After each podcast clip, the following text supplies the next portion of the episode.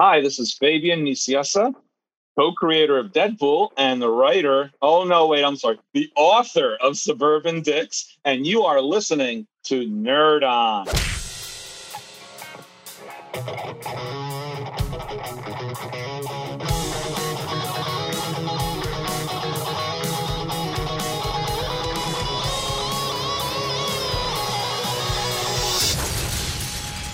Nerd On. What's going on, everybody? Welcome back to Nerd On, the podcast you didn't need but you deserve, and where all, all levels of nerd are welcome. Before we get into the the meat and potatoes of this episode, we've we've got a we've got a guest today. do. It's Very really exciting. excited. Pretty pumped. I'm very glad that Josh said we have a special episode. We have a special because episode. none of them are special, but None of all them. are special. This is episode 211. The 210 before, forget about them. garbage. Don't Trash man. Rat, Wow. rat shit. Throw it away. Actually, they're really good. And we These are put a lot of trash shows for them. bastard people. Anyway, before cup? we get into this episode, we are going to introduce the host. I am Josh. I'm uh, Tom. I'm Caitlin. I'm Corey. And this episode is brought to you in part by the members of the Nerd On Nation that is powered by Patreon. As a member of the Nerd On Nation, you do get fun perks. Like you get early access to these episodes, you get bonus episodes that nobody else hears. What like kind of the- episodes? Jesus Christ, let me talk, Tom. But what kind? The extra where we break down some sort of topic in like 20 to 30 minutes.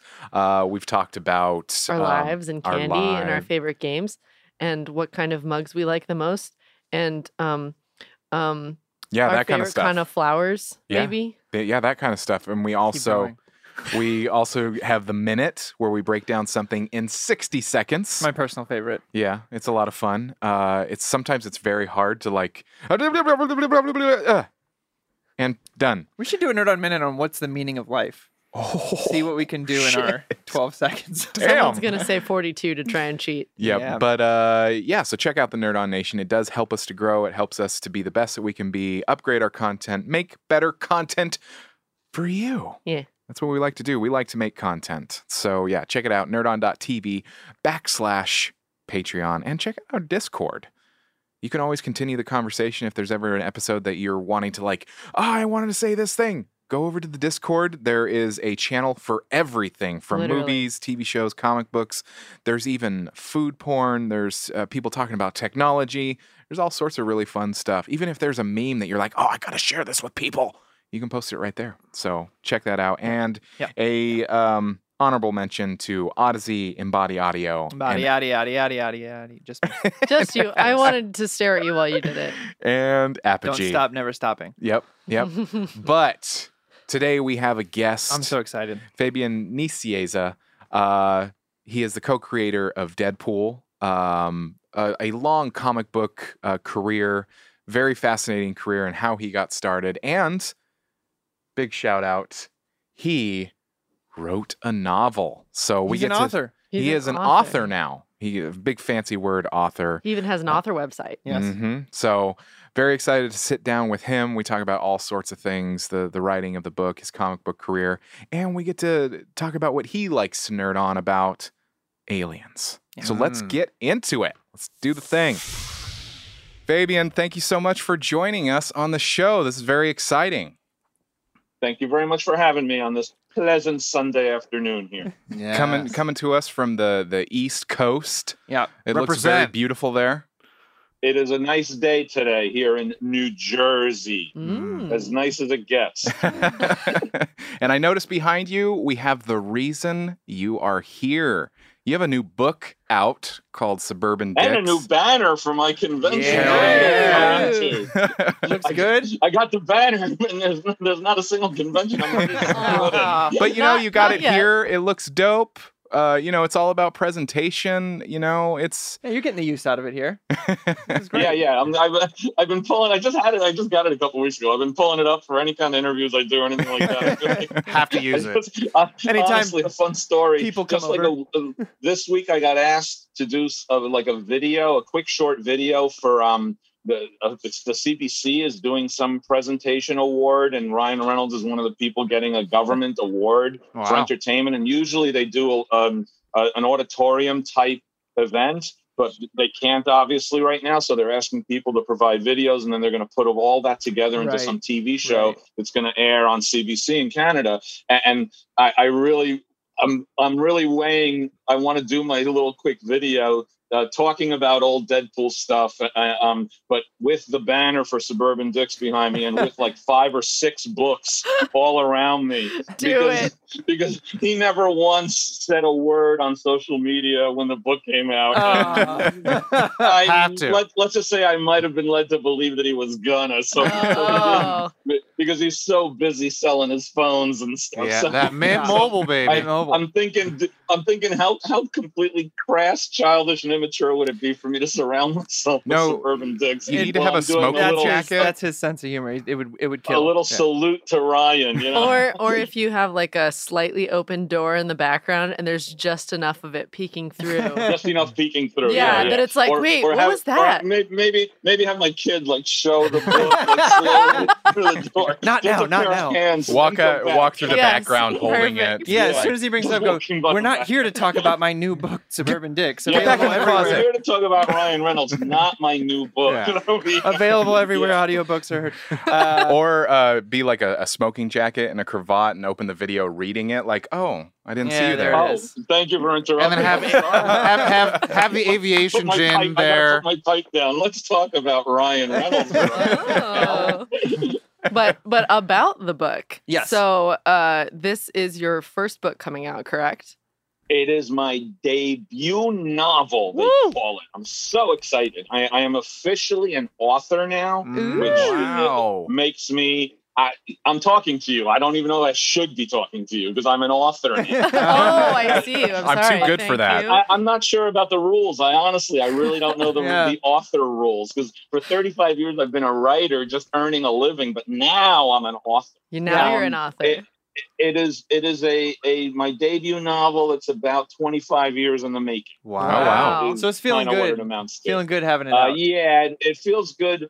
It, it, honestly, it, it's kind of been a wild ride. It, it felt really good to just finish the manuscript, Oh, which I sure. never thought I was going to be able to sell. I never thought, and if I did sell it, I thought I was going to sell it to a, a maybe a mystery paperback book publisher. You know, five K or something. And my wife was like, Really? You're gonna take a year to do that for five K? so, so I, I, I had no illusions because one of the reasons it took me so long to do it is, is I never felt confidence in my prose writing. Mm. Um, I, I just never liked what I wrote, and I tried a few times, and, and I would just trash it. Um, there, there, there's at least two or three starts to this novel between 1996 ish and now, Wow. and, and I always just tossed them aside after 30, 40 pages Whoa. um because i didn't think it was good i just didn't Yeah. think it was good and and this was the first time i started writing it because i guess i looked at i looked at the mirror and realized that, that this, this face isn't going to get any younger so if I, don't, if, if I don't if i don't do it now when am i going to do it is But- really what i was thinking We're our own Um, worst critics, eh, man. yeah Truly. yeah but no it, yes but i'm also i mean i'm also i've also been an editor i, I I- i've done a lot of stuff in Sure. 35 years i i have a pretty fair ability to objectively look at my own stuff and say when i think it's better than other times when i think it's crappy when i think it's really good or i'm sad and at the very least i'm really satisfied with it um so so i think i think i had a pretty fair um, estimation of, of my own prose. And ultimately, it, it was not my own prose. I realized later is it was me trying to write the way I thought I needed to write a book, or uh, the way I thought and a, a, a book should sound. And it, it's at maybe at one point, twenty years ago, it was really bad James Ellroy, you know. And, and uh, there's I said before, there's nothing worse in this world than reading bad James Ellroy. Um, so so you know, so those were the things that didn't click for me. This is the first time I wrote it, and I think I just realized a combination of time and experience and and and not giving two fucks, quite frankly. Um, and- Right. and Hell it, it was it was really just me writing what I wanted to write, how I wanted to write it. I had no editor. I had no I had no Oh, wow. destination. I had I had no idea who was going to read it. So ultimately, this is one of the few things I've done in 30 plus years of writing where I didn't have a, a landing point. Nice. with something. Almost everything I've ever done has been on schedule. It's Mm-hmm. Mhm. paid work. It, it, has expectations that other people have of it. Um, not even the audience necessarily, you know, a company, an editor, you know, et cetera. Um, so I, I just did what I felt like doing, how I felt like doing it. And the further along I got, the more I, I got comfortable with it. Um, and, and I and, and as a result, I, I I was able to f- to finish a, a, a manuscript, the first draft. I got to write the end on a book manuscript, nice. whi- Very which was satisfying. really really cool for me. Um, then the process of trying to sell it becomes a Mhm. completely different Yeah. thing. But you know, it, it's funny. The book came out in June of 2021, and, and it's something. My first draft was finished. I think. Um, I think in January of 2019 was when I Oh, finished wow. the first draft. Okay. I start. I started October 2017. I know that because my original folder has the date that I opened it up. oh wow. Um, and, and I think I finished it in January of 2019. And it, it wasn't that it took me so long because I'm, I'm a slow writer by any means. It took me so long because it wasn't my primary thing. Right, For an right, entire right. year, it wasn't the only. I had paid paid work to do, and I had other stuff. So I sometimes sometimes I'd go a week or two with only tink, you know, just tinkle, hitting the keyboards for maybe an hour or two. You know. Wow. Yeah. Um, s- s- so the the writing process was really rewarding. The the the self editing needs not as rewarding. Yeah, right. Very, edu- very educational. Um, I I, ha- I hired on on the advice of Alex Segura, who was the president of Archie Comics for a while and had, has written multiple novels while he was also running a comic book company, which I found incredibly impressive. He, he gave me some advice and feedback. He recommended a freelance editor for me to hire. Nice. Um, and, and and she read the book and gave me really good notes on how to cut, how and where to cut. Um, yeah. And I had to cut a lot. I had to cut a lot. It's always nice because to get a second I- set of eyes on it for sure. it, it was verbal diarrhea. I couldn't, believe, I, I couldn't believe the lessons I needed to learn about about prose because I've been so used to working as a writer in a visual medium where so much of it gets taken care of Sure. for you Yeah. by the artist. You know. Um, Um, so, so I spent months cutting it and got an agent and sold it uh, the end of 2019. We had multiple publishers bidding on it, wow. and clearly we decided to go with Putnam.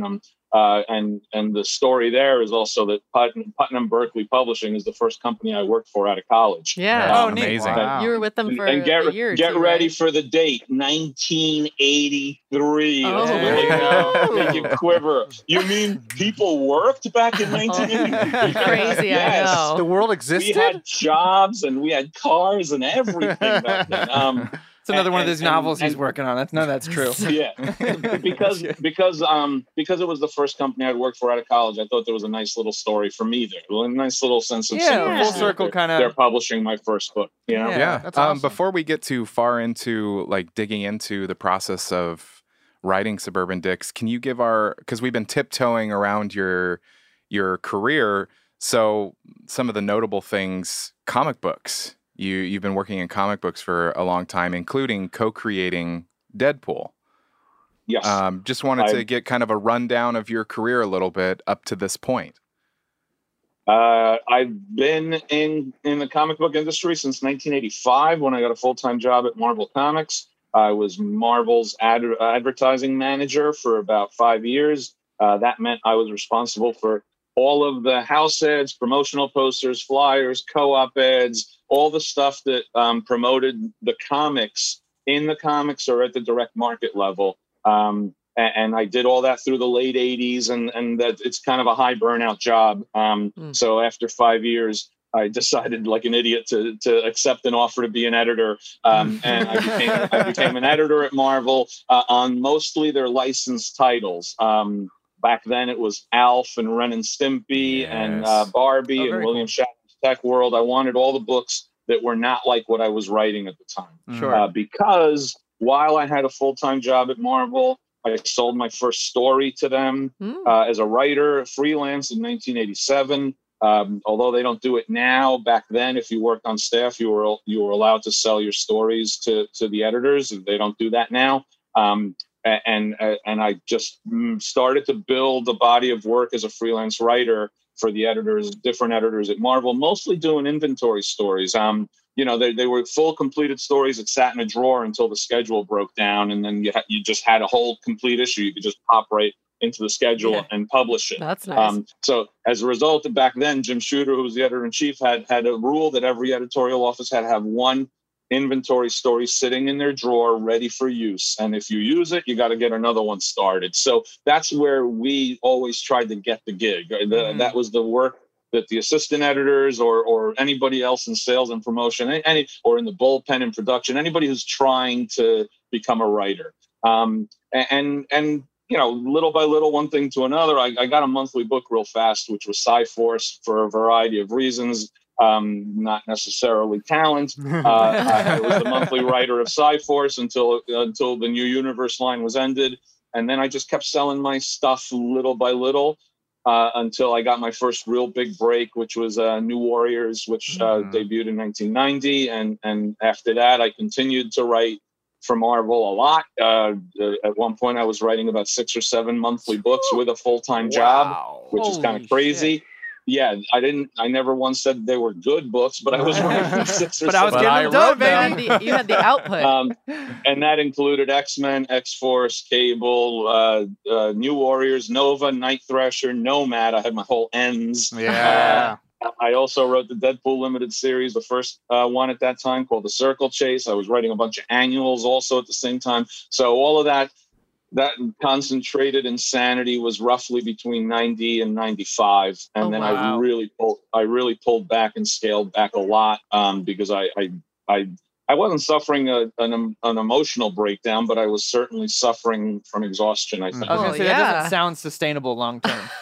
Yeah, I just started to quit one book after another. I got fired. I only got fired off one, which was nice. Um, Nomad got Which is impressive and all canceled. Um, I quit Night. I quit Cable. I quit Night Thrasher. I quit Nova. I quit New Warriors. I got fired off X Force, and I quit X Men. So there's your seven There you titles. go. right there. Uh, and all of that happened like in a couple years span. Um, and, and then I became uh, editor in chief of Acclaim Comics, which you know is Valiant Comics. Yeah. Uh, but there was a, a short window there in the in the mid to late '80s where they were purchased by video game company Acclaim Entertainment, who that. renamed the comics Acclaim Comics. Um, so I was the editor in chief there, and then I became the president and publisher uh, a year after that. But I was only there for a little over two years, and I initiated the closing of the company basically because I we were not we were not generating the revenue that we were supposed to be, and we weren't going to be generating that revenue Mm. either. And I didn't. I, I, I didn't want to lie Sure. to the parent company, even though the parent company was asking me to lie. Oh my gosh.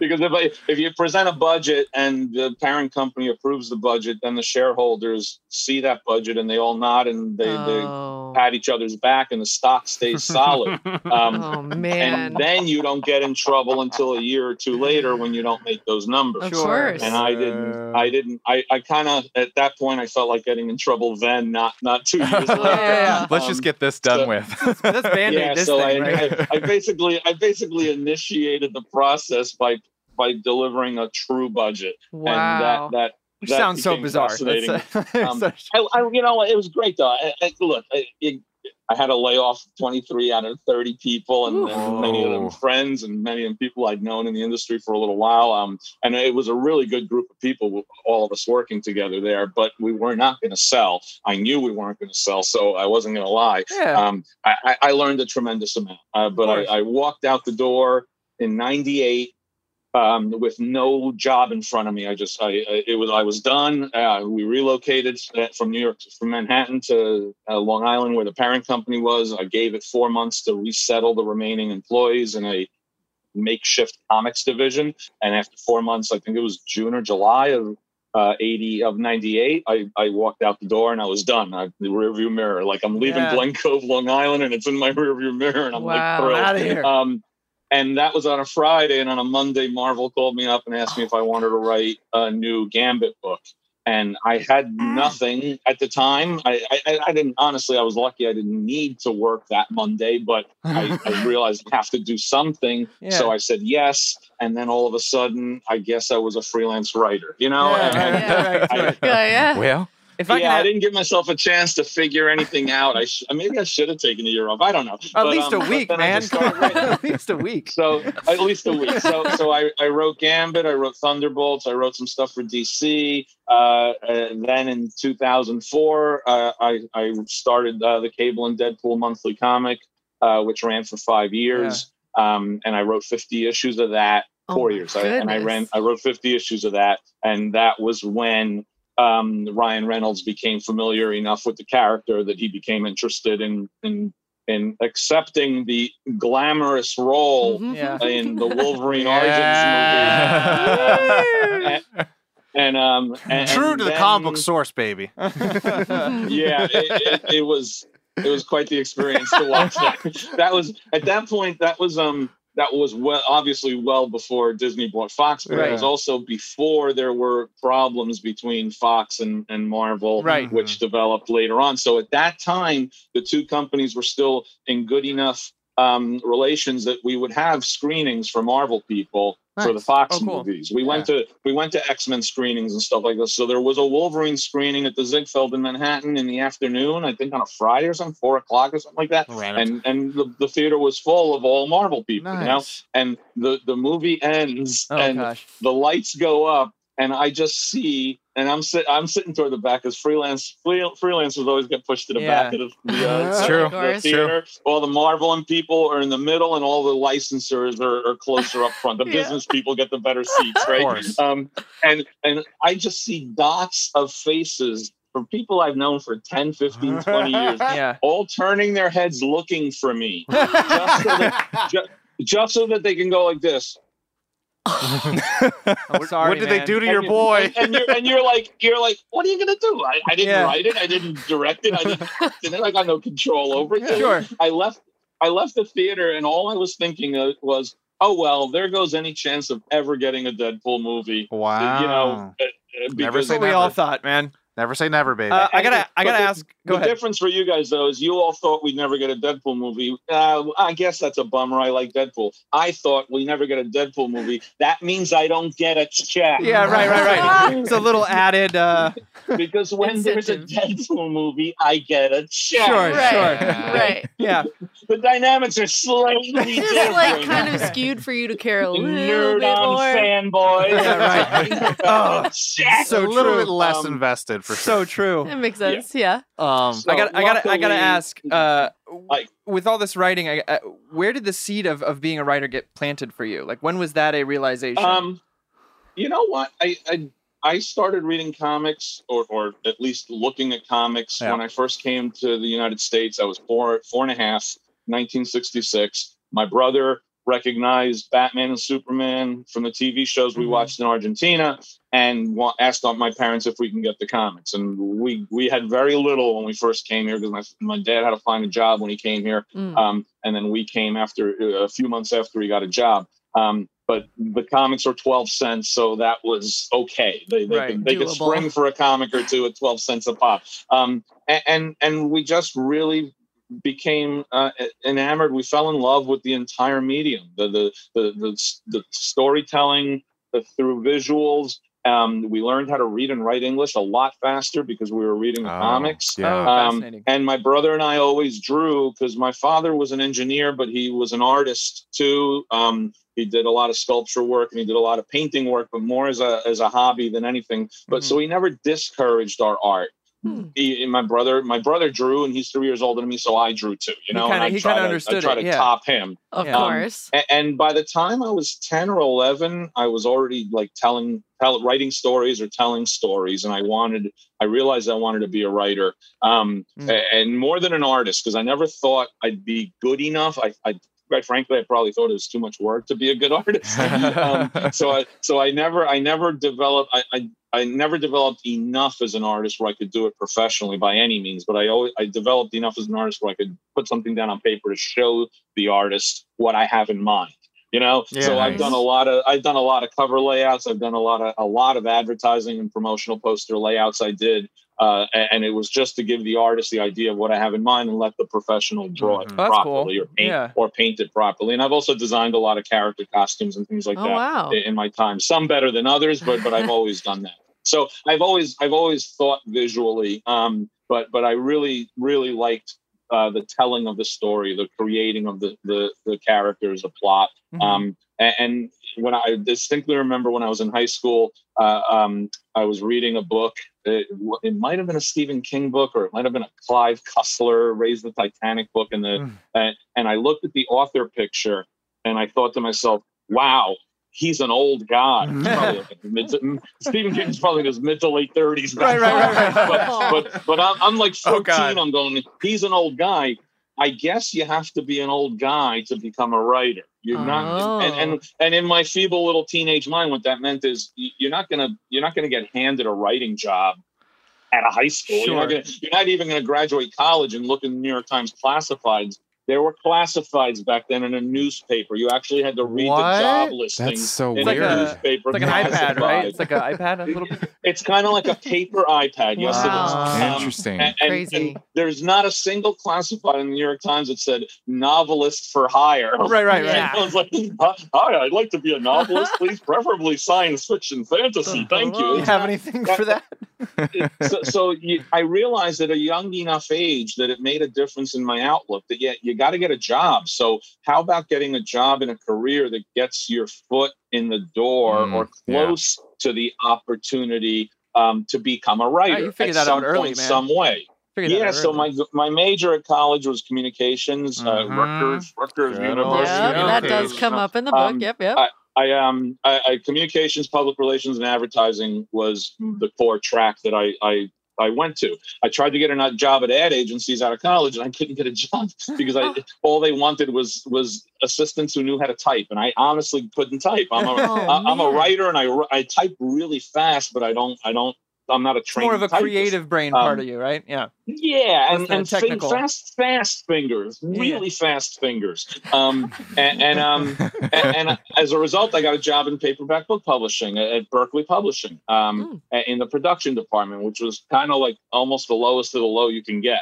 Um, and and I realized, okay, I got my foot in the door. I will try to become a writer once I get the lay of the land. But Yeah. I'm 23 years old.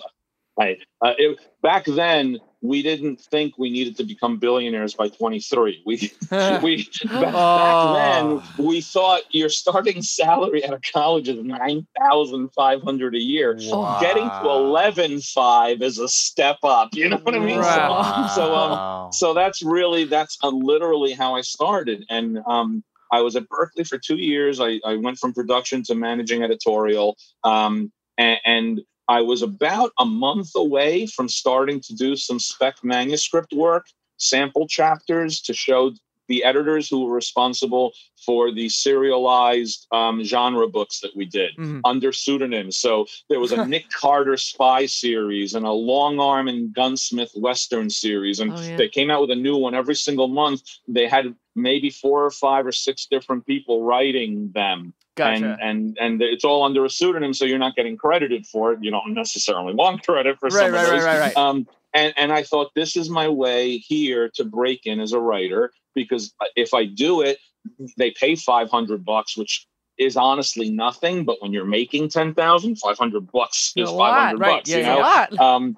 and and the it- foot in the the, most important part is it opens the door. It shows the editors that you're professional, that you can put words together, that you can put stories Manage together. You understand. You hand it. You hit your deadline. They under. They see you understand the character. Um, all of that kind of stuff. Um, and, and I was about. I, I, I really remember this day. I already started to break down some ideas for Longarm and Gunsmith, and one for Nick Carter. Um, because I kind of really wanted to do a western. So the Yeah. two of the 1st two are westerns. Um, and, and and I found out from a friend at Berkley who had a friend working at Putnam, which was the hardcover sister company, uh, hardcover softcover, um, and, and um, that had he had a sister who worked at Marvel who was looking to hire an intern or not Oh an intern, looking to hire an assistant. And I thought, okay, I I I interviewed at Marvel and DC out of college. Um, actually, uh, two rounds of interviews at both places, three rounds at Marvel, uh, and I didn't get either job for legitimate reasons. I didn't have the Hmm. experience. They needed somebody with a little more experience. Um, so in August of 1985, I interviewed for the job as her assistant in the manufacturing department of the book book division of Marvel, Sure. which is not what you think it is, because you think that means trade paperbacks and hardcover No. books. But they didn't even have those back then. It was um, it was the Fisher Price licensing no. line of books, which was coloring books Yep. and sticker Oh, books and geez. activity Yes. books. No. and, and and no, I that's not what I want to do. That's not my goal. But But- again, you got to get your foot Foot in the, door. So she she hired me to do the job. They were actually paying it was paying a whopping fourteen five. So I went from eleven to five. There's a 11 big five, upgrade. Five. Yeah. We're rolling in the money here, guys. Oh yeah. getting Oh my gosh. I'm I'm just naked in bed Yeah. rolling in like six dollars. yeah. Some That tracks. A bed full of money. I had like six bills spread on the bed. Couple Um, quarters. yeah. yeah, yeah. Well, the quarters were a little problematic, but anyway, we, um, uh, so so I, I got the job. I went. Uh, I did it for four months. I it it was mind numbing and not what I was interested in doing. The only the only part of it that even touched on the comics end of it uh, was re- being responsible for the manufacturing of the Marvel press posters. Back then, they used to do four four posters a quarter. Um, really gorgeous, twenty two by thirty two uh, uh, posters. Some of them were the, some of the better covers. Mhm. Others were original pieces of art done for the press poster pro- Oh, cool. program. Wow. So Cool, cool. uh, you remember the classic Mike Zeck Punisher number one painted cover where he's Yeah. got the two guns and he's firing away. We did that. That was a 22 by 32 press poster. You know, Wow. um, so so so that was the only tangent I had Good into comic book editorial and. Four months into the job, I found out that the guy who originally got hired in 83 instead of me for the promotions job was looking to hire an assistant. And his name was Ah. Steve Saffel. And I, I interviewed with him and he hired me.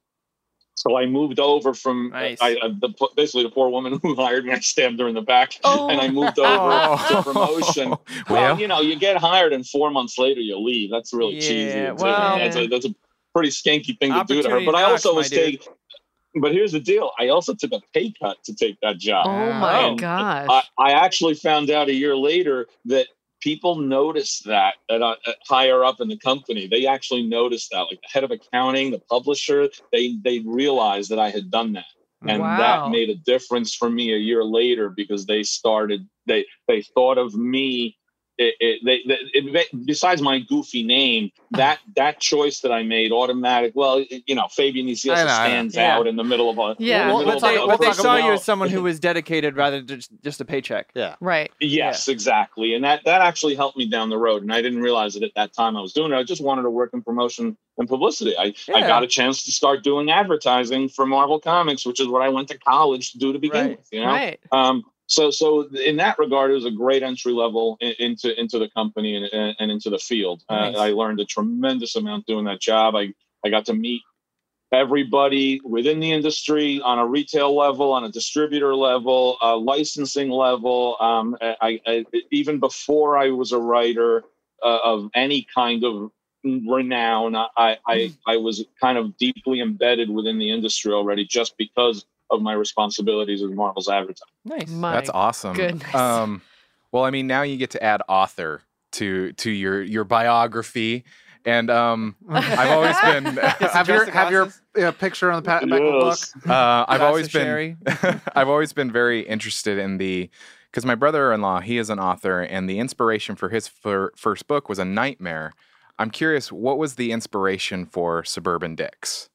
uh, a, a gun club that that had existed on the other side of a pond uh, behind a new new housing development that went up, and I happened to move into one of those new houses. And Mm. Whoa. The gun club had been there for 50 years, and we didn't know that occasionally they would send a bullet or so our way. Um, Wow. And and the neighborhood tried to ban their outdoor shooting. Makes they had an indoor range and outdoor berms, and we lost in the town council five to four uh, to prevent them from having outdoor shooting anymore. Oh. Um, and and as a result of losing that, uh, it at the time it, it really annoyed me, obviously, and soured me on the the town the town po- political process. But one of the key aspects of the fight was that it really felt like a newbies versus a townies kind of a Mhm. conflict.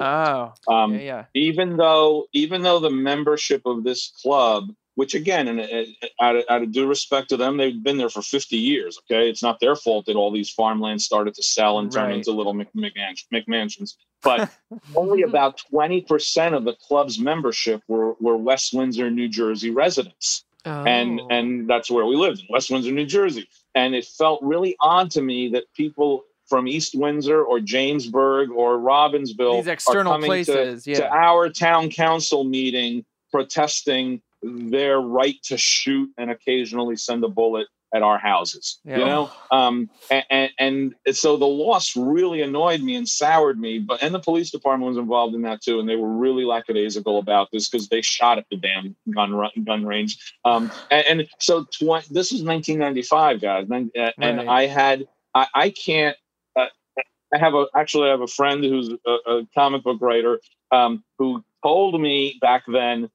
I know a guy who can burn it down. Oh, He meant- he, he, me- he meant it. I know that he knew a guy who could burn it down. Those are the friends you Um, keep, though. Yes, yes. Those are the friends. Yeah. And I thought to myself, hmm, well, I know. I can't do that. no. I could, So but- I realized I, I can't burn them down. And I'm certainly not going to go in shooting because they're a freaking gun club. Yeah. okay? um, but but I can come up with a story where I get revenge. Just Yeah. me, you know, and that was the Classic impetus therapy. of that book right there. Uh, what if an old crime was found Mm-hmm. out that ended up damaging the police and closing down the gun club. And Yeah. that was my revenge fantasy. And the whole story, the characters, the, the beginning, middle, and end of the plot, all of it came came together in that moment. And and I subsequently sat on it for 20 something years. Well. But um, but but that was the impetus of it. And it evolved. The gun club became a really much smaller aspect of the whole thing because the fo- focus Yeah. really shifted quite a bit more toward the police department and the, the township administration. But it always was a newbie versus a townie argument. Yeah. Yeah. Um, and, and I'm glad I waited because this is set in my hometown where I live. Uh, The, the, the West Win- that there you go. That's West Windsor right Oh, there. Wow, that's beautiful. That's my backyard, and I live in West Windsor, New Jersey. Gotta, we gotta have a West barbecue Windsor- there. that looks wonderful. Yeah, I, actually, I got rid of my grill because it was rotting. Um, I got- I'll bring I, um, mine, man. I've been in the West Windsor Plainsboro area since 1988 because my wife used to work for the state house, uh, for the, the state government. Oh and, wow. and I just needed a way to get into New York City, and the Princeton Junction train station is right here. Yeah. So I would take the train into Manhattan to go work at Marvel um, or Acclaim while, while you know she drove two minutes down the road to go to her office. Um, coming in so- right now. Train face. So the the whole train face, there you go. It's all it's all based. You, if I turn ambient sound off on on my um, earbuds, you may hear the clang of the train Oh, pulling wow. into the station because I'm only seven tenths of a mile from the train right now oh my um, gosh. and, and and and you just it, it it i got to write what i know which really helps because Right. what i wrote is relatively accurate through the skewed sarcastic perspective that i that i like to bring to things i wonder why Uh-huh. um, and, and, and but having waited as long as i did i think was definitely for the better uh, of of the book because the town itself has evolved more in keeping with what I needed it to do in order to make the story even more. they did it for you. Um, Yeah. They did it they for did you. it for me. like in the 90s, we were maybe 35, 30 to 35% Asian population. I think we're closer to 70% now Oh, wow. here. Um, that makes a big, yeah, power. and, and my kids, my kids grew up in a school system with, with, with a lot of diversity um, regarding uh, Asian, Asian population and, and Hispanic population, uh, even, even um, Russian uh, and European population, less so African American population in this area. But it all helped kind of inform the book in a good way. It helped inform the tension, uh, which is bad tension, but it informed it in a good way. Right, right, right. Yeah, I was right. the soccer. so. I was the soccer coach driving seven kids. Once they started to get older and the parents don't feel like traveling to the games anymore, the coach has to drag the kids along. Yep. So I'm the one in the minivan with seven kids in my minivan, and quite frankly, I think all seven of them were different, different cultural backgrounds. Mm, You know, Mhm. and, and I'm just I'm a fly on the wall. I'm just listening to them talk the entire time and and picking up whatever I can about the little buzzing. Authoring the whole older thing. they yeah, yeah, the and absorbing it Yeah. really, just absorbing the perceptions. My dad said, or my mom said, you know, and and and this teacher said, and, and getting a, a little bit of a flavor for how the different cultures are perceiving, uh, and and not mostly through the parents' eyes and the adults' eyes, because the kids are kids. They, they don't care. Right, like they're in seventh grade. They, they, they don't give a rat's ass what race what race you are, what nationality you are. They're, they're all just friends playing soccer together and having fun. Um, it's only when we become uh, adults that we become stupid. So, Yeah. the, Little bit, yeah. which is ironic since kids are so stupid anyway because They they, don't know anything, Ah. but they can't even they can't even balance a checkbook for crying out loud. But they're really much smarter than we are about that kind of stuff. Yeah. Um, Um. I- And, and and and that's where I absorbed all of that stuff for and and and threw it all into the book. Yeah, I I had to shout out just because in the book, you know, I'm doing I'm doing the audiobook. I have like two hours left, and uh, I I was just like, you know, I have to give you props because I am a Southeast Asian man with a long last name, and then so having Satkunananthan in the book, I was just like. You were doing a service for us, making sure, like, because like the long, and I love when you said about like the the funny name, where I'm like, yeah, like sometimes that's just a, de- like a detractor for people to like, I don't want to read your name, like, because it's Yeah. it's it's hard for people to approach it, and then having you know going through the book and how much you mentioned Satkunananthan and the and his, and the family, and then I was just like, you know, I really it was it's really cool hearing how like all of your surroundings have informed this, and I kind of wanted to know a little bit why choosing to you know surround it around like an Indian person, and and then I, I do like the the townies because you have these two people who are the protagonists, and they're kind of like they're also kind of like w- the one last ride because they have a history and then they're kind of still going against like the establishment in a way. So it felt Yeah. really, really cool. So I was like, I wonder where all of those things kind of came in Well, it, honestly, it, it it's all it, it's all fictionalized from aspects of reality. The the I wanted a gas station attendant to be killed. Every gas station in our town, of which there aren't that many actually, because they they limited the amount of gas stations we can have in our town. There's like I think there's like two or three gas stations. All of them are Indian owned Mhm. operations, right? And and and all of the workers are are I think Indian. I don't know. If, I, I don't know if they're Pakistani. They're Indian. So that was logical to be the impetus to start the story. Mhm. Because if I wanted it to be a townie versus newbie, the majority of newbies were were Indian and Paki um, immigrants to the country mostly, Mhm. uh, uh, with first generation kids being born here. Yeah. That was back in the 90s. You got to you have to take into account that what you're reading today, although it was written now, had been originally developed in 20 over 20 years ago Right. and then percolated on and off over 20 years. So th- th- there's an original gestation of it and then there's a manipulation of it to take into account any kind of changes or anything I've learned, you know? Or- That and- and time not is affected pat- essentially. yeah, and not even to pat my own back. Sometimes it's not things I learned; it's just sometimes stupidities I absorbed that I wanted to use, or stupidities Sure, I sure. thought Right. that I wanted to Sure, use. You know? yeah, Um, yeah. and, and I got Satku's name out of a phone book. It wasn't even a, a, fr- a family friend or anything like that. Some of the names I drop in there are people uh, that I became exposed to on and off over the last 20 years. There's a Mm. character named Satwika in there um, who becomes her Andy's friend, and she Mhm. actually plays a much bigger role in the second book and hopefully in ongoing books after that. Um, But Oh. Satwika was the name of one of the girls on my soccer team Mhm. and I just I think it's a great name, so I used it, you know, that kind of thing. Um, so that's where it was all being drawn from. The, the Satku's name came out of the phone book. I just saw it in a phone book by accident, and I, I, I remember it was around. It was the late '90s, um, and I remember seeing it in the old-fashioned phone book. You guys remember they used to give The you a big yellow, yellow phone pages. book. Yeah, yeah, yeah. Oh, The one you yeah. could rip Whoa, the pages whoa. out of, right? Whoa, in whoa, whoa, movies? whoa, whoa. Yeah, they yeah, give yeah, you a book.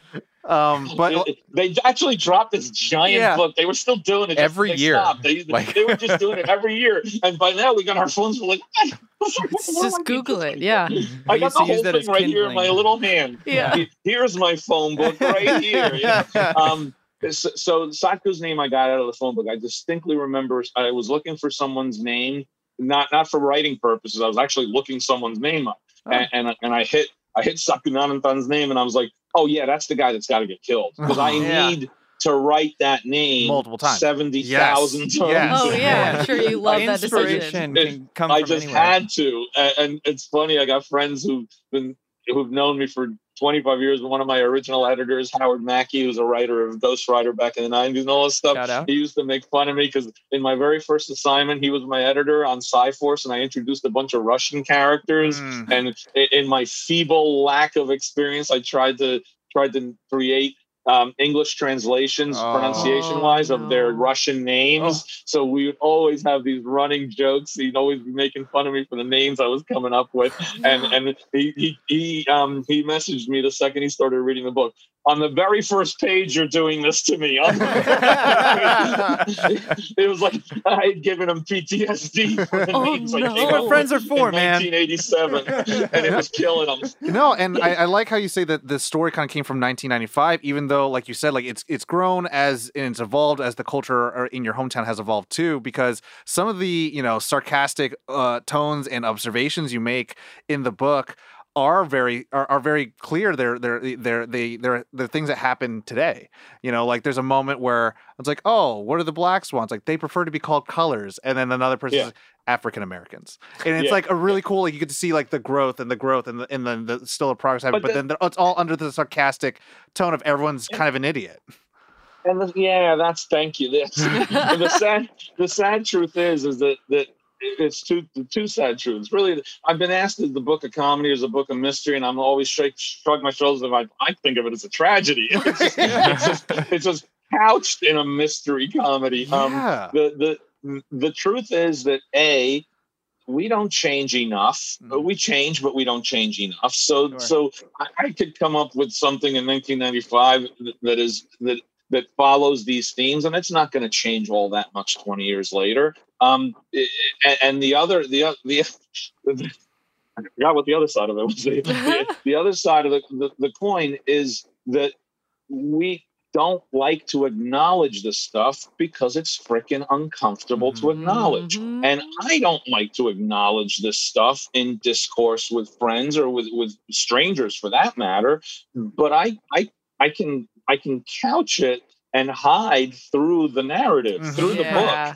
So it, it- it's it, it, it it's part of the liberation I, I grew to really appreciate whenever I wrote Deadpool. That that for me, from the original onset, Deadpool was just a cheap way to get paid to say all of the the things in my brain that I knew I wasn't supposed to be saying.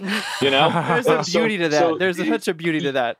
you're getting paid to not have a filter, which is ridiculous. And when I don't get to write Deadpool, I actually notice that I'm filtering myself and I don't want to because I need a little bit of that flushing of the system. You got to get it were. out, Yeah. man. And, and uh, yeah, and the book really, the book really helped me do that. And and I tried very hard.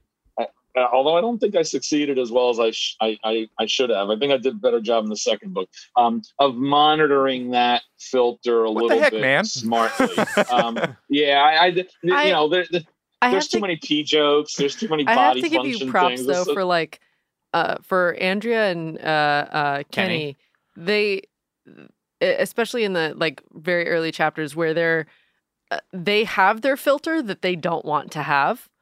Um Mhm. like Kenny interacting ar- like being around his mom, Andrea with her husband, like you can it's so tangible how uncomfortable they are not being who they want to be and That and comes across pretty. that comes across like uh and your and also your you know your past experience of every chapter ends like that cliffhanger um that makes you want to just like go on to the next one immediately. you have to. it's oh, Thank it's- you. That yeah. and I I appreciate that. Thanks, because I really do.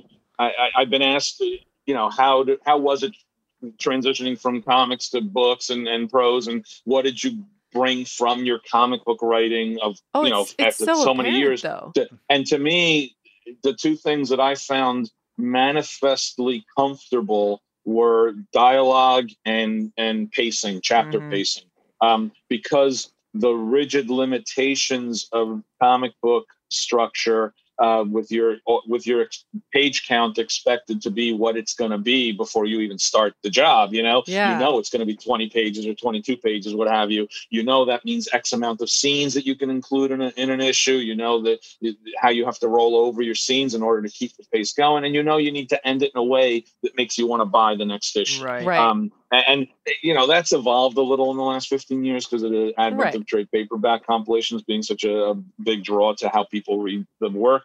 But eh, the truism still stands. You want to end it on a on a cliffhanger, not Yeah. literally, but on something that makes you want to read. And I've gotten a lot of good feedback from people. And then honestly, I read the book myself a few weeks ago in hardcover form, and I hadn't read it for months. Uh, after after the uh, book publishing is very different from you guys. I'm so used to a comic book coming out every month, and you're Well, already yeah. regurgitating the next one uh-huh. before the lessons Right, even right, right, Yeah. right, But, right. but book publishing is such an elongated process that you go through multiple galleys and you're checking and rereading your work Oh my and it, it was it, it was almost painful to me until I kind of I, I got over the hump and I realized what I what I what I had to do. But at, at a certain point, I, I didn't want to read my own work anymore. I'm just like, this is just enough, enough. right, right. Yeah. I'm starting to um, but hate then it. I gave. I gave it at least, I think I'm probably about four months, five months since I looked at the book, Yeah, and then I read it in hardcover, and I was reading it like I would read a book, in, and mostly in bed at the end of the day, Mhm. and I and I I honestly was reading it. I feel it- it's so pathetic. I'm saying this. I Mm-hmm. feel like a little boy. I'm like giggling. I, I I got to the end of some chapters and I said to myself, just one more chapter. I'll just read one more chapter. That's and pretty I wrote the damn thing, and, and I still wanted to read one more chapter. Which and my editor Mark Tavani, who's great editor at Putnam, um, and and he handles yeah, shout out, and he handles a lot of authors, and the fact he's been saddled with me is a whole nother matter. But he handles a lot of if, That's his if he's listening to this at any point, it's his own fault because he wanted to buy the book. Um, yeah, he told me that that that the pacing is really strong, It is. and and, and it's interesting because he told me that the pacing in the second book isn't as strong, and I know it's not, and I knew it wasn't while I was writing because the themes of the second book are very different than the themes of the first book, which it, it lends itself less lends itself less to like cliffhanger chapter drops and more to questioning slash contemplative chapter drops oh, because okay. the theme the theme the themes of the first book are are white flight and white fear of cultural change Right. the themes of the themes of the second book is still defying boredom of marriage and suburbia Oh, Um, I wondered. Ooh. Yeah. Not to not to prejudice the book, Ah. but it, but it, it's about it's about the the numbingness of the day to day repetitiveness, uh, week to week, month to month Kids uh, pee. of, of suburbia kids. Being on a crime scene. the- Yeah. all that stuff. So so the, the the murder really involves the the inspection of marriage. Ah. Um, not all not only Andrea's own, but but of her friend who she thinks is the killer. Uh, of her own of her of you know her friend's husband dies and it's Mm. it, uh, it's a heart attack. He died of a heart attack. Why does Andrea think that you know her It friend might- killed her husband? Yeah. and, and then we go from there. Um, but but so the themes of the second book don't lend themselves to to the same kind of kind of uh, pace. But uh, you know, just having finished the line edits this week, I'm I'm still happy with it because um, I'm, I'm glad I'm glad I, it's a different book, but it's the same. It's the same overall tone and feel to everything. And You know, because it's I same also- characters, same setting, same everything. I want to give you a shout out for just how you write in general, because uh, a lot of books can be about a thing and they'll talk about the thing, and then he said this thing, she turned and there was a thing. They said this thing. Everything that you everything that you read in this book has life to it. The tea that she drinks has a life to it. The van that she drives has a life to it. The gas station that they're at, everything is so uh like your experience working with such a visual medium before is so apparent in your work because everything has that kind of graphic quality to it. I Mhm. think that's I what can- the I prose thing can you're talking about. see Yeah. and feel and and hear and uh, taste like everything that's happening, which I feel doesn't happen enough. So I just really want to shout out that because I enjoyed it very, Thank very you. much. Shout shout out. I, I, you know, again, I think that I, I really do think that's as much the comic book experience as anything else. Just because you're limited by your word count uh, on a per panel basis, per caption, per balloon, you you, you kind of got to get to the point sometimes. Mhm. Um, and, and it's funny you mentioned that because one of the things that changed for me writing the prose is the realization that I didn't need to think like we were talking about before. I didn't need to think like an author. I didn't need to think that I had to Mhm. devote two pages of description to a room. you know um, and writing prose writing's actually changed quite a bit in the last 25 30 years because they have they have really simplified a lot of that in prose writing because they had to because people don't have the patience anymore for that Yeah. it's Mhm. funny after um after the incredibly bad version of the stand just appeared on on on cbs all access i went back and reread the stand for the first time in forever um and, and I actually didn't realize it, but the one I downloaded was uh, apparently a a, a, lar- a longer version of the stand, like than an the original one. like an that There's- I had unabridged. there's read. an even Oh, longer an one. Additional additional 400 pages. It, to it the was Oh, the, it was the Snyder And- cut of the of the stand. I mean, Yes, it was the Snyder. Yeah. To your And I, point, man- I, I, I, I I was reading. I'm go ahead, go no, ahead. go go. I just I was reading it, and all respect to Stephen King because he deserves all the respect in the world. But I'm going through three pages of a of a room description, Oh, and Oh, man. and, and that room's not going to appear again in the book Mhm. Yeah. because it doesn't. It's it's a, one of the, the houses in the Midwest, and the, and you're like, holy crap! Why am I reading this? Why am I? Re- I, I don't need to know the details of that room. Because he busted it out think- in a year. Yeah, right. I mean, I feel the same way I about think- Tolkien. I love Lord of the Rings, and I'll read it every once in a while. But goddamn, yeah, has writing changed a little bit? yeah. little It bit. ha- yeah, I, I'm afraid of rereading the, the Tolkien stuff I, because I don't I don't want I don't want to Change your have feelings my about original thinking of it change yeah, at all. the dude you can, know? Um, can describe a rock for days. I mean, you really know that rock by the end of it. Intimately. You, you do. Yeah. You feel almost like you know it intimately. You're like, Um, we uh, Mom, I'd like to introduce you to is the rock. rock. Doesn't have a name, but I know what it looks like. we Yeah. are we are at a point where we can go to our the, the next. Oh, segment speaking of the other works, right, Yeah. Uh, so we're gonna we're gonna violently switch to the second Do I part, need a new banner behind me. Do I gotta go get yeah, if you have one, please. Have- yeah. Um, where we're gonna got two, I got two others. Oh my goodness. um uh, where we're gonna talk about uh something you can get your nerd on about. yeah. Um, which was a film uh, that you suggested. And what film was that, Josh? We're doing aliens. We're Yeah. gonna talk a little bit about aliens. Yeah. Um, we always that like would be the second Alien. Yes. movie, Aliens. yes, not the original Alien, And not the Fincher one. yes. Not Um, the- no, not that one. no.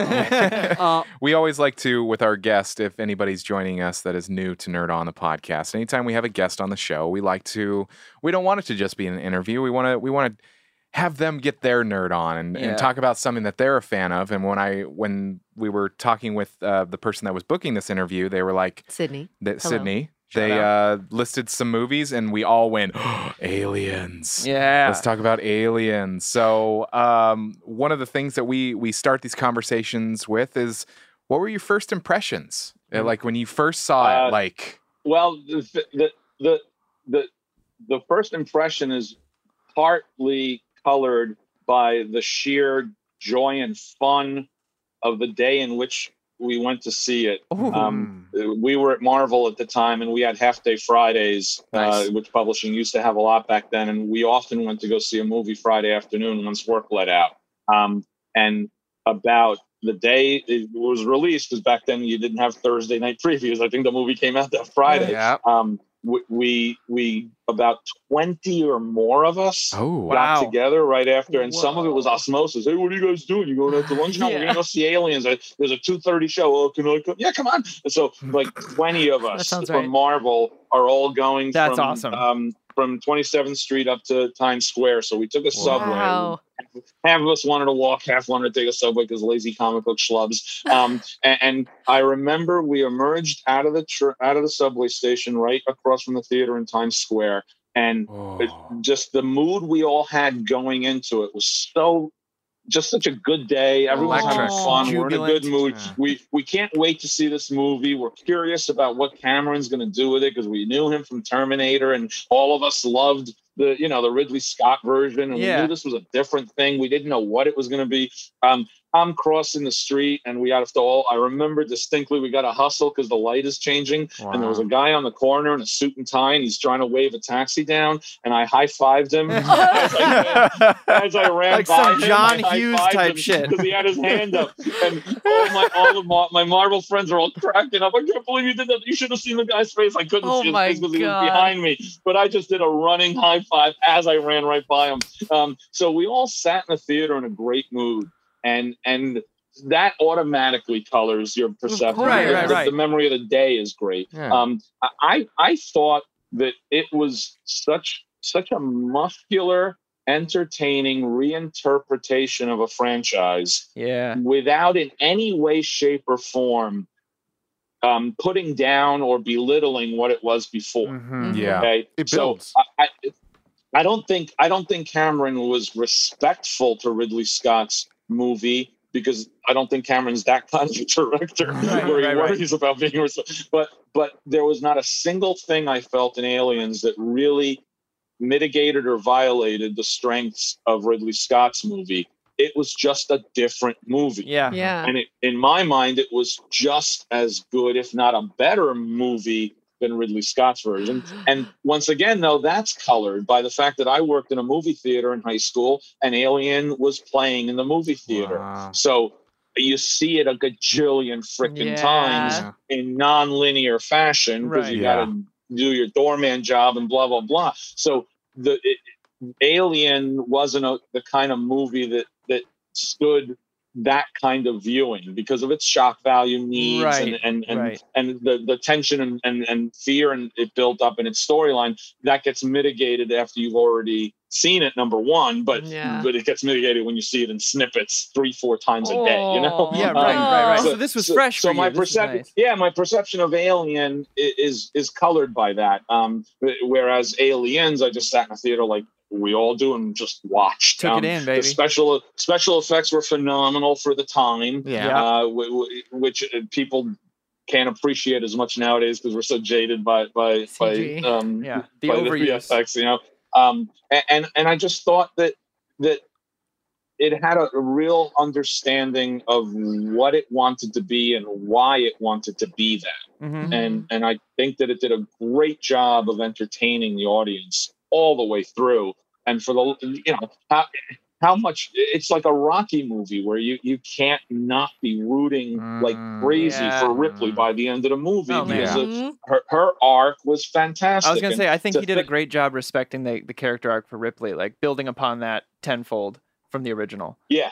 Yeah. Yeah, yeah, exactly. It, it was it was Ripley's character arc on steroids, right? Yeah. And and and and and yet In a good way, he yeah. Yeah. started he started her respectfully from the place she probably should have been at as a result of the events of the 1st Mhm. movie. She's traumatized, she's beaten, she's got you know Finding out new information. Um, the, Yeah. the, everything, everything. Like I, I just rewatched the movie. Actually, it was ironic. I had rewatched it almost just out of happenstance. Um, right before I got the request about what movies would you like, to Oh, wow. and, and I thought, oh wait, I just rewatched Alien, so it, I hadn't watched it in a few years, so it's fresh in my brain. Yeah. Um, it, I always forget that there's no music cues in that movie Mhm. until until she takes over the the the marine uh, the narrative, yeah. The, Yeah. Humvee Yeah. tank or whatever, and and pushes forward the the drive to to get it moving. That's when the music appears, I think, for the first time in the movie, which is basically cool. Cameron. Like do, she doesn't come alive Mhm. until she decides to take action. Yeah. And that action is not to save herself, right? Obviously, that action is to save people in distress. For crying out loud. I mean, that's like the, the most ridiculously perfect definition of your character. Yeah. Like, you know, like the, even the tricks of the movie, uh, sound and editing and music are, are coming into play to define your character for you Yeah. in the audience.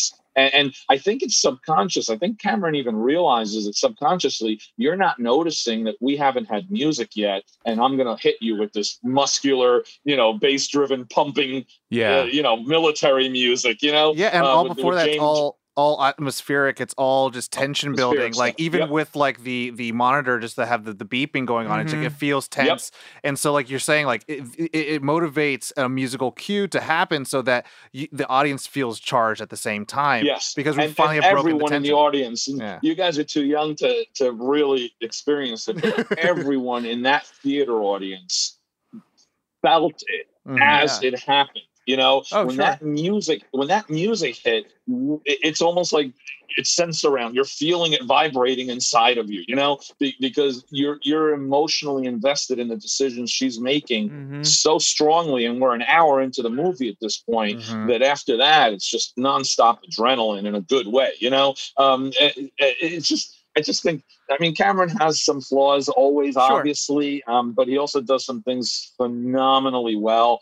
Um, and and I, I I got to work on Avatar behind the scenes, Oh, uh, nice. story story world development. I've been on set when I've watched him destroy an assistant for screwing up. Oh, Um, you know, so so Whew. so you know, the, I, I respect him tremendously as a creator, even though I acknowledge that he might Right, have some flaws. Um, I- I thought that the I just to this day, how long has it been? Eighty six, right? I, I think it's such a perfectly crafted movie. Yeah. Um, it, it, it, it hits all the beats so smartly. It, it invests you in supporting characters that it knows are going to be killed in a few in a few minutes. Yeah. You know what I mean? Yeah. I mean, how do you like- top like- Bill Paxton's delivery, man, of all of his lines? Every line Bill Paxton does. Game perfect. over. Got our man. asses kicked, dude. Uh, I mean, and he's your- annoying as hell. When Yeah. I just rewatched it. it. Paxton was annoying as hell. Yeah. you know, It- He's to that me, it guy. was Hicks. Hicks is the one who has such a great character arc Mhm. because he's so quiet. Like uh, uh, he's so quiet Too until cool. the moment where where where where Ripley says he's in charge now because he's a corporal, right? and and he just he just there's this pause where he waits and then he goes, yeah. She's right. Like, like Yeah. the Like, realization of the burden of responsibility Yeah. falling on him is just sort of like, and- and it's just so, it's just so well done. Well- and the fact that he, he shows how much he cares, not just for Ripley, but also for Newt, which is really vital Oh, because whole- they're not, they're not just a, they're not just faceless soldier killing machines. You know what I mean? They're, they're, they're, they're, they're, they're- a lot of these guys had heart and soul, which, which often you don't bother giving to your supporting characters. You know, Yeah. if They're they're if they're off. serving if they're serving a pu- purely visual physical uh part of the movie you know yeah. And Cameron Cameron's turn of I just say this real quick, Tom. I'll let you No, go. go, please. Cameron's turn of even changing the AI. I mean, his his play on the original, of where you know the, the AI turns out to be the evil guy, and then Mhm. Bishop comes along, and it's one of like the best characters Mhm. in the like best Yeah. guy. Uh, it's Yeah. such a wonderful twist because I remember watching it for my first time, and there's that knife, the knife scene, Yeah. Where he goes nuts with a knife, and I was like, oh, he's gonna kill someone by the end of the movie. I know it. I've seen the first one, whatever, but it's just turned on on its head. Like it's just such Yeah. a wonderful twist to go, oh, hey So cut that- it out Yeah. man, cut it and, out and I mean, uh, it, it's it's u- it's utilizing a visual medium in such a way because uh, I li- I really like you get and you know everyone waking up from their pods. You see how everyone responds. You know the sergeant immediately puts a cigar in his mouth, but then Yep. with when they're landing or they're dropping, doing the drop, and you see Hicks sleeping. Like Sleeping. it's He's it's so sleeping. calm and everyone Yeah, else is yeah. awake and then some you know the lieutenant's like oh this is my second one you know like it, and every single time they have a moment to show like okay what does each character do in these different cir- circumstances it shows you character of like that's how this person responds that's how this person responds and then at the end of it you kind of like Yeah. know like all right cool I know who I like and who I don't like yeah, Every- but every single one like you're talking about bishop when when the the robot who's going to kill we all thought the same thing because we all saw the first Right. one and mm-hmm. and the, the for me in the movie i realized he wasn't going to in my in my heart right Yeah. when he goes into the the duct because he has to crawl over to the antenna to to to realign the antenna he crawls into the duct he's got a flashlight and hicks gives him a gun a, revol- a hand a revolver yeah, and he he grabs it and then he just gives it right back to Hicks. Yeah. Because he he can't. can't kill anything. He can't even kill an alien. He's Yeah. not he's programmed not. And the minute he did that in the movie, we all like chuckled because we realized this he's not gonna do Yeah. something bad. This Yeah. guy. Um, the the the one you were just talking about. Um, damn, I, I just lost. Oh, Gorman. Hmm. Gorman, who's who's the inexperienced idiot and Yeah. played to be the moron and the fool what does he do? He goes back to try to get Vasquez, and and knowing him of all people dies a heroic death in that regard. You know what I mean? And it's just like you, you you're watching this, and it's just it just turns so many different things on its ear. yeah. Even Paul Paul Rudd did Paul such a great job Oh, yeah, because he was yeah. a he was he was the corporate stooge that you thought was on her side. You Right. thought that that he was an okay guy for a corporate stooge. And then and then when it just turned the way it did, you're like, oh, you dick. You tricked me. You said you're one of the good Yeah. ones. yeah, and he did such a good job of being such a weasel. You know, So- mm-hmm. Yeah. Man. Uh, I was gonna say like I don't know if anyone wanted to share their little small baby initial impressions before we ask. Uh, I mean, just I mean, for me, it's it's one of those. I I worked at a video store for several years, and Hollywood I was video. Hollywood Video, R.I.P. Yeah. Um, I uh, when I started working, R.I.P. Uh, when I first started working there, I, I was very very uninitiated, uncultured, and a friend of mine was not. He was seen so many movies, and this was one of those first movies where it was just like when you you're doing your research, you're doing your homework, and Growing as a movie viewer. yeah, growing as a movie viewer, I, yeah, I, I have so many friends that Aliens is their favorite movie. Even just and like, I remember watching them all like just back to back, and it's just like this one always stands out to me. The Well, it goes the from exper- horror thriller to action. It- it- to me, I Yeah. call it the Cameron effect because that's what happens with Terminator too. Yeah. it's with her horror and then turns to action. But then it, uh, it does in a in a weird way for a dude. It kind of has a female forwardness to it where it doesn't feel like it's checking a box, but it really makes it like you know Ripley and Sarah Connor are like one of the icons of like Mhm. you know female female uh, Yeah. lead action characters. So And Ripley planted that seed with Alien because I know he wrote when he wrote the the the script or whoever he wrote it with. None of the genders were named on any of the characters. So Ripley, they Oh. auditioned a ton of different people, different genders, all that stuff, and then eventually she ended up getting the role. And it kind of, uh, you know, catapulted the franchise to what it is now, where it's this action heroine led, uh, crazy. I mean, when she comes out in that that suit, I remember watching for the first time and just being so stoked coming out in this like the uh, cargo. yeah, Yeah. the cargo mover. I was like, this It's is a fucking cool. yeah, yeah, yeah. this is cool. Stay So- away from her, bitch. So uh, other yeah, than and but again, look, think they they set that up so smoothly earlier. You know, Mm-hmm. the, the the cargo loader is is actually a symbol of the downfall of her character Mhm. because that's all she could do when she couldn't. You know, be, Yep. be running a ship anymore, right? So it ends up being the one thing that she needs to be able to do Yep. in order Yeah. to save Newton and, and herself. It's, it's just damn, damn, damn. Even just talking about it just makes it. I, I sometimes, from pure craft of writing, combined with filmmaking, you know, and, and movie making, I just, I there are things that sometimes to me are just so elegantly and flawlessly constructed and it can be an action adventure movie it could be a comedy it could be a superhero movie it could be a drama but but when when it's nailed for me it's nailed forever like like Yeah. there's Yeah. I- I'll be 90 years old, and if, if through my drool I will watch Aliens, and and hopefully by then we'll have 3D immersive holographic Oh, technology. yeah. So I'll I'll feel like I'm in Alien, but I'll be so old and doddering I won't realize it. um, it- I'm gonna I'm gonna still appreciate the craft of the movie. Right. You know. Yeah. It's beautiful. Oh Um, man. so I mean, uh, Kaylin, did you want to share any? any? I saw Aliens first Okay. before Alien. Oh, interesting. Okay. Um, it was sort of a mistake. I was Mhm. like, oh, this is oh, this is a lot. She know they know each this other. is oops. Mhm. Yeah. this is oops.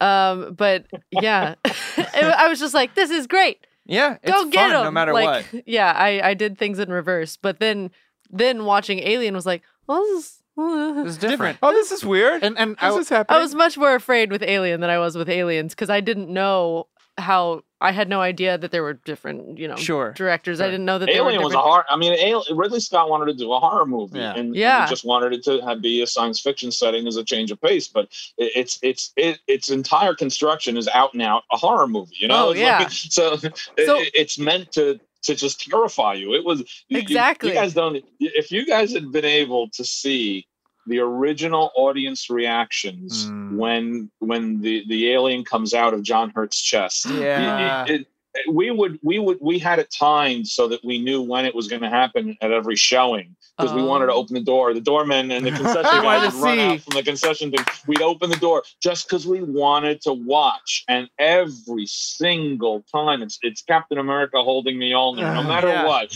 every single time the audience just threw themselves backwards Oh in disgust gosh. because it. Wow. because, and we're talking about back then they were bigger theaters, so it was like 750 people in this Whoa. theater, and it was always Just- sold out all summer long. Um, we had we had two theaters back then. One had one had Rocky Two, Whoa. and one had Alien. Wow. Whoa. Theater. Each theater, every show sold out almost all summer long. It was freaking exhausting to how many people we moved through the Oh door every gosh. sure. and, and but and, and same thing with Rocky Two. Any you know like any cl- crowd pleaser movie when he when he when he wins in Rocky Two. Spoilers: he wins in Rocky Two. Oh, um, no! Uh, The, the audience erupts in applause. And- Yeah. And, and, when the, when the alien comes out of John Hurt's chest is, is one of the greatest Oh, audience reaction moments ever. It's just like sheer sheer horror and fear on the part of human beings who know they're watching on a screen. and Well, a yeah. movie on But a still, screen, you know? man, yeah. But when that. you're not expecting it, you're just like, But oh my god. Some of the horror of the aliens movies is something that we've already talked about is the the sound design and the soundscape of Mhm. it. Oh There's a- yeah, yeah, you, yeah. you feel because when you're there, you're when you're watching the movie, you hear that hum of the machines and like the every now and then the bung, and you're just kind of there. And then when something violent like that happens, you're like, no, I didn't expect that. and you're just like so just like nervous. and, and because Rid- Ridley Scott's a genius, like I think so many directors would have just had it burst out in one gross big big pop, right? It actually tore its way out Yeah, of John Yeah. Hurt in the first movie, and that required Delicious. multiple sound effects of flesh and cloth and bone, all mixed in Yeah. together, Oh. being So being pushed two, three, like I think it was four or five Yeah. times before the little little worm guy shows up. Ugh. and then Yeah. it's not you, a party wants to go. Oh, what a cute little baby alien! But at the same With time, metal teeth. John And Hurt's just time got, acting like, his heart like, out. Rib rib bones splayed out all Yeah. over the place. So There's also I don't know if you noticed this, but right before when he starts choking, one of the guy goes, "Come on, the food's not that bad." Yeah. and it's one of my favorite it, lines. it, it reminded me a lot of when the second film when um uh, Ripley finds out that she's with a, s- uh, uh, Yep. uh, an artificial person. Yeah. And then it's Oh, like, must yeah. really not like the cornbread when she throws the, the plate off. Yeah. Like, it's it's like it's it's the like- little things. it's it's it's referencing it, but not doing the exact same line like Hangover yep, one and exactly. yeah. And but I also Yeah, I, I yeah. I do have to kind of mention with like Alien one and Alien two, where I kind of trying to bring it back a little bit to kind of like your ta- conversation of pros. Like the really cool thing that happens in Alien one is that it's very atmospheric, and that you get a very good feel of the ship, the Nos- Nostradamus. And then in uh, Alien two or Aliens, um, it's it's much more like you're under you're seeing patterns you're seeing good setups it's like oh this is going to show up later on Mhm. like the cargo loader um you know the uh, illusions of ripley becoming a mother things like that Right. like her face getting you know cross-faded into the earth like mother nature Mhm. and it's like wow like james cameron is operating on a psychological level not really kind of making the same atmospherics Right. but he's doing that with sound design He's hijacking your brain a little bit. yeah it's Yeah. it's really really Yeah. cool 100%. Uh, but i would say like To his point about the Yeah. music, he totally hijacks your emotions in Mhm. that. But and he's also like kind of pushing it forward with like I feel like just having the entire Marine crew there just like opens this giant wormhole or, or like a uh, can of worms of like t- character and dialog Mhm. um, which you kind of get from some characters in in Alien, um, and- Not but much. not And as all of it was pretty much improvised too. not as much other than the cool. yep, nope. Yep. Can you say anything other than yep or nope? Yep. uh, um, but uh, other than Ripley, Fabian, who would you say is your favorite character Oh yeah, we do have favorite characters And- on this show. So in Aliens? Uh, and probably Hicks. Hicks. Hicks. Uh, I just I just think Michael Biehn and, and he actually was hired after they already started shooting. No. Um, I didn't know that. yeah, yeah. uh, They actually shot with um. Damn, uh, I'm I'm blanking on his name, but he's been acting. James Remar.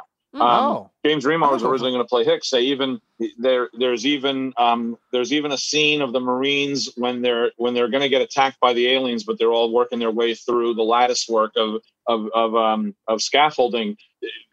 A bunch of those shots was Remar. It's just Oh. from behind, Oh, so you don't you, don't- you don't see him from behind. Then they shot then they shot Michael Biehn a couple times and inserted him into into Right. the, Oh, uh, the edits so- stuff. Yeah. full front. So R- Remar Remar had done over two weeks worth of filming, I think, when when he had, he was having some some substance abuse issues at the time, so Oh. they basically fired fired him. Um, but but I, I just think that I, I honestly thought Biehn was going to be a big movie star, and he never he, never got Kyle that. Reese, But he's man, he's though- got some even great. I mean, Tombstone, Tombstone. guys. Oh, Oh yeah. Johnny Ringo. Uh, but yeah, I would say uh, I'll have to agree with that one. Either that or Bishop. Yeah. I, I'm a huge uh, either either one of those characters for me hits it home if it's not Ripley. Yeah, and I also like Dave a lot too. I just, you know, I just because just look into my eye was just Yeah. yes. That's like that's like the great, the you know, shut up, Paxton. you know, just like I've heard I've heard enough of you already. You know, and, and it's almost good that Apone got killed so early because that gave Bill Paxton the opportunity to just Yes, keep to being shine. a whiny little To baby. Yeah. just go over the top with it all, and I wouldn't have it any other way. Yeah. Actually, I think I Bill- like Bill- Paxton for that reason. he was just yeah, he was just he so has, to me, extra. he has the the best line in the movie for me still to this day was Paxton's line, and that's when he when Ripley goes, "This little girl lived here on her own longer than that. Maybe we should put her in charge." Yeah, right, because I, in another universe, like maybe one where I'm writing the script, Newt actually becomes the leader and she's in charge of everything. I Of love course, it. like I want hard- it now. She gets hard ass at eight years old. Yeah. There's a comic offshoot somewhere there. Yeah, yeah. Um, ordering everybody around. That's the other thing. That's it. If we want to, that's why David Fincher. I don't.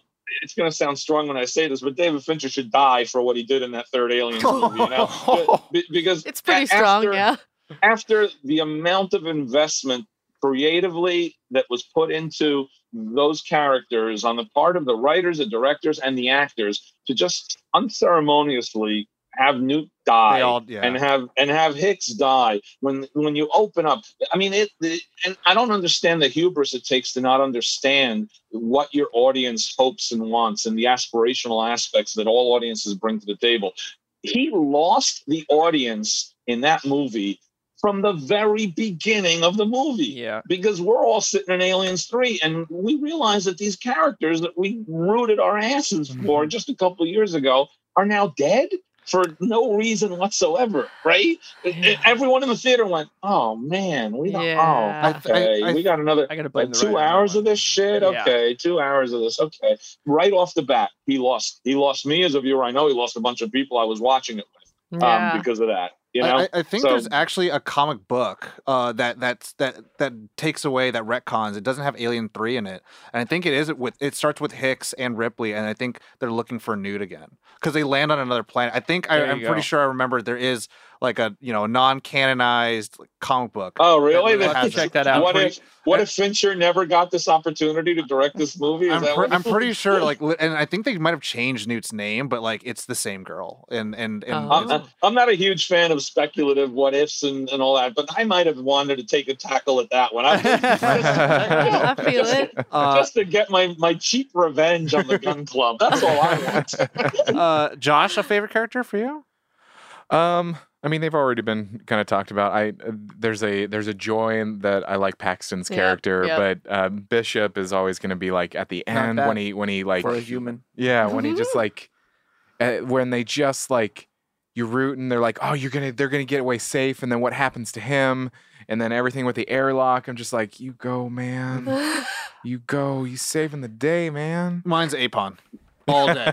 All day. I love a hard ass. I love I love someone who's gonna be a hard ass and is just gonna push everyone to do it. And it tells everyone to shut up and get the, get the shit together. I'm like, Wow, I wonder yes. why you picked that, Tom. It's so good, such a good character because he pushes the plot. He pushes the plot. Like things don't happen unless he says, "Everyone move out." You know, it's Yeah. like we're starting at. z- They say, "Oh, eight three three hundred. I was like, eh, it's zero. You say zero. Yeah. You don't have to say oh. But that's just zero. that's just movie military. Sweet. Mhm. Sweet. Well, um, Fabian, thank you so much for This has been joining great, us. This has been so My much pleasure, fun. guys. It's been a lot of fun. Um, before we fun. before we send you off into the world, uh, tell our audience Red where carpet. to to find you on social media and also find your book, Suburban Dicks. Suburban Dicks is available where all books are sold. Independent booksellers, preferably, of course, but yes. all the other big stupid box stores too. Mhm. Uh, also available through all of the different outlets that will deliver it to your door and, and give Jeff Bezos a chance to go to space. Um, so please purchase it. Uh, the second book, whose title is still TBD, which isn't a great title, so we're going to work on that, um, is going to come out in summer of next year. So more Andy and Kenny adventures. Yeah. Nice. Um, you can reach me on my author site. Uh, I have an author site now. I have, I have an author website. Yeah. Um, it is www.fabiannicieza.com. Hopefully, it will be the most misspelled URL on the planet someday. Um, We'll put sign links up, in the sign up for my newsletter. Uh, I have one newsletter out now, which is the the basically the gestation of the of the book. But um, my second newsletter I'm going to be working on soon is actually going to be a little bit of a tutorial and include comic plots and scripts for people to take a look at. Oh, that's uh, So awesome. they can see the differences differences between plot and full script, which a lot of people ask me all the time about. So I can just steer them to to that from now on. Um, uh, you can also get me on Twitter uh, at Fabian Nicieza. Please jump aboard if you want a little bit of self promotion on my part and a little bit of politics too, because I do like to do that. Yes. and- And hopefully, you'll be able to, to start reading uh, my digital comic Outrage, which is on Webtoon, the, the free It's free platform Webtoons? Webtoon. We had to take a hiatus during season two so that our artist could catch up, and we're working on it now. Half of season two already dropped, and we're going to have the back half of season two Ooh. hopefully uh, coming out by fall. They come out, the chapters drop once a week, so you really got to bank a lot of chapters before you can start again. But um, Webtoon is, is a free app to download, and it's free to read. All of season one, which was 47 cha- uh, 27 chapters, is Oh, free wow. to read nice. for Outrage season one. Uh, Outrage is a, a character that emerges out of your social media device and smacks the crap out of you if you're being an ass on social media. that Um, sounds thing right amazing. he's a digital construct. Yeah, it's the season one started in 2018, ran through that. 2019, and now season two, uh, like I said, has been on hiatus. But um, uh, the the whole premise is that once the FBI wants to know what the heck this thing is, it's been appearing all over the country, uh, smacking people around for being idiots. Uh, they want to understand what it is, and once they get involved in wanting to find out what it is, it becomes a kind of a mystery of who is outraged and what is outraged. But then the back half of season one is why is outrage? Oh. Why? Why? Why are we like this on social media that it requires a Why is Gamora? holographic digital sentient construct to smack the crap out of you? Um, I Uh, love it. if only. so it includes it includes appearances by several real life people Uh-oh, uh, who, who don't know they're appearing in it. Uh, a, lot of, a lot of talking news takes. heads and pundits. Uh, season two has an entire chapter, which is a little imaginary Donald Trump. Mm. Uh, of course. It, it's almost like a Calvin and Hobbes thing, where this little kid imagines Donald Trump as his friend, and it's Oh, actually um, my co-creator Riley Brown was really worried that I was going to go full on didactic pain in the ass anti anti Republican blah blah blah and it ended up being a ridiculously sweet chapter because the little Oh. Trumpy is is actually kind of cute and sweet to the, to the little Jojo boy. Cheetah. Yeah. Um, so outrage is available. I want people to check it out because it's it's it's a we're pretty proud of it. It's a pretty good comic and it's, I'll it's a lot of fun. right too. now. Fantastic. So check it out. And Awesome. And other than that, nothing to announce. I wrote Just- something for Marvel, but they haven't announced it yet because it's part of a, a whole publishing program they're going to be doing. Uh, but I'm writing a couple characters that I've written in the past for them, which isn't saying much because I've written every character. Yeah, pretty much, yeah. So, um, Something is but- but happening. Yes. but it, it, it is two characters together that I am known for in a new publishing Oh. venture for them, and and and I'll I'll be doing a, a, a multi-chapter story within the context of other people doing other multi-chapter stories Mm. in this new unannounced publishing venture. They're really annoying guys because I wrote the script back in January and it still hasn't been Can't announced. talk yet. about So it. it- it- it's The they're, they're so annoying about their announcements. It's just sort of like, oh come on, you know, get off the damn toilet already. Let's go. You know. Um, Stop scrolling. yeah, yeah. The art, the, the, half of the art is done on the damn thing. It's like 80 pages worth of material, and half of the art is already done. It still hasn't been. Wow. Let's go. Wow. So uh, I can't announce it because they'll get mad at me. Mhm. Um, uh, so so that, Soon. that that'll be. I hope it comes out this year. I hope it. co- Yeah, hopefully it'll be soon. Um, It's the best and some of the stuff. I'm percolating that I can't announce yet, but I'd be glad to come back anytime. Dude, yeah, we'll have you hopefully back.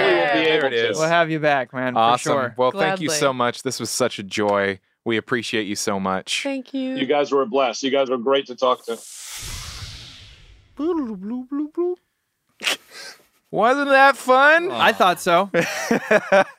I'm gonna try to make it catchphrase. more awkward as we go on. I, like- you were Please doing do. great. I'm, I'm- I'm, for good. it. I'm Look, doing the thing. I've I have religiously watched Tim and Eric for ten years now, so Yeah, nothing. so- I'm ready for it all. See, Okay. you don't kill the cringe. You kill the part inside of you that cringes. Mhm. Yeah. yeah, yeah, yeah. Thanks, Josh. yeah. But uh, I mean, actually, that was a wonderful, wonderful Yeah. interview. Yeah. I had a uh, great Wasn't time. that doing- fun? Wasn't that nice? It was. No, Uh, I really, I really did have a good time, and I'm excited that he's interested in coming back, and we'll make sure to make that happen. And Let us know a- what you think in the comments. Can we- Second book. Can we just coming. talk about how he just like, and then the second book, and at one point I was like, "Come on, I man!" think I look right at the camera. I'm like, the hell? Yeah. This Oh. is good news. yeah. Yeah. Oh, he has like graphic novels planned as Yeah. well for like Yeah. a pre two prequels. That's It's awesome. There's it's it's good. There's DC stuff. is a cinematic universe, uh, literary universe. yeah. Um, But if you You are see it. new to There Nerd. On, I said that. thank you so much for listening. If you're watching on YouTube, thanks so much for watching. Uh, all of our linky links uh, you can find on our website, nerdon.tv. It has all of that information, where our, our channels are, all that stuff. We stream to Twitch. Uh, like we said at the top, do consider joining that Nerd On Nation. It's For- fun. It is fun. There's lots of really cool perks. Four quarters. I just want to know. I, they know about the perks. I'm just gonna pitch it this this way for once. Just like, it's such a good time. The the Nerd On Nation and the Nerd On the special Discord you get a part be a part of. Like, it's a blasty blast. You're missing out if you're not there. To be honest with you, that's what it is. You're just y- y- you're not getting the full experience. And and like the perks are great. You get all these cool stuff. But the people, man, The Mm. people. that's I'm gonna The pitch people? it like that for this show. Just Yeah. the one. Just Yeah. I want to just shout that Four out. It's a good four time. quarters, baby. Yeah. Just four quarters, and then also you get some like one-on-one conversation with you. Yeah. You just add us and be like, "Hey, I want to talk to you about some things." That's not even a Yeah. Starbuck. That's Yeah. like a Yeah. part of a And you get to be on the Four- inside of like ah, it's We tell you guys things. yeah. You get to know. You get to be in the Yeah. know. Of what's so that? check it out. So check That's it. how we're gonna pitch it. That's how we're yeah, gonna pitch it. exactly. Um, so yeah, thank you so much for listening. Uh, if you want to listen some more, the show is available everywhere podcasts are heard: Apple Podcasts, Spotify, iHeart, everywhere. Mhm. And if we're not there, let me know. I heard. I'll. I will. I will find Fix it. I that will. I will right then. fix it. Stat. Yeah. So uh, that's it. There isn't any more. Thank you so much for listening or watching. You guys are dope. Take care of yourselves. You know the drill. As always, Nerd on.